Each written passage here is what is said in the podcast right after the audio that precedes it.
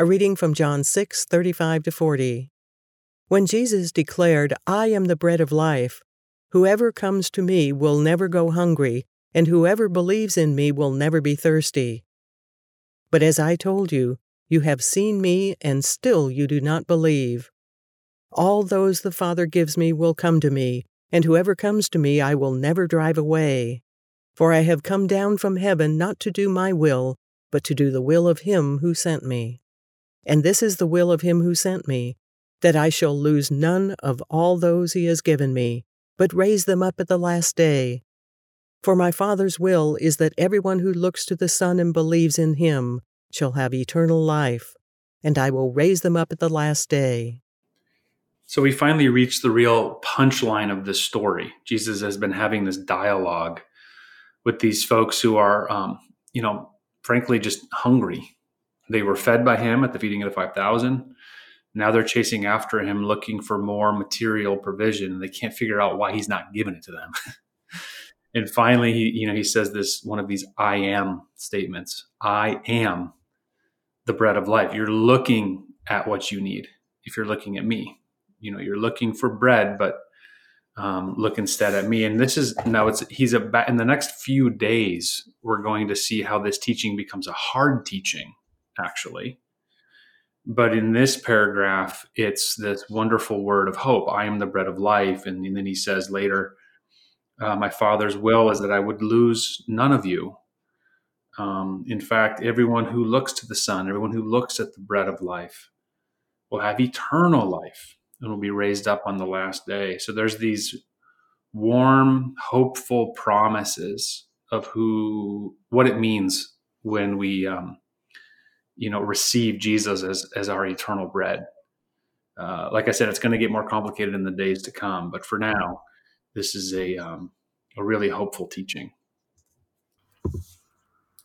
Uh, what I wrote on this uh, in uh, getting to know Jesus is when Moses encountered God in the desert, he asked God what he should say when he uh, when asked who sent him, and God said, "I am who I am."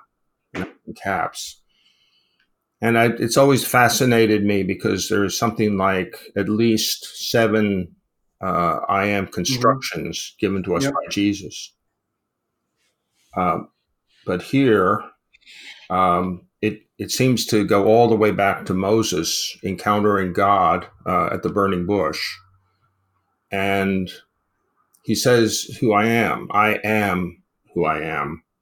And Jesus uses that same thing. And I think that that sort of is an indicator of or a, a, way of Jesus identifying himself as to who he is.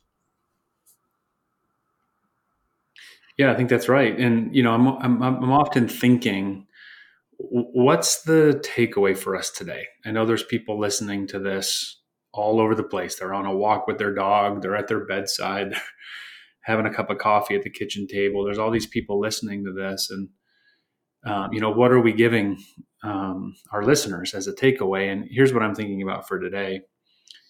Um, Jesus is saying this profound "I am" statement to his audience that day, but he's saying it to us as well. And how similar are we to them when we go to Jesus, when we go to God, only asking for the material provision, only asking for the thing that's so pressing on our mind, usually related to finances. And he's saying, you know, you have all you need if you have me. So seek me today.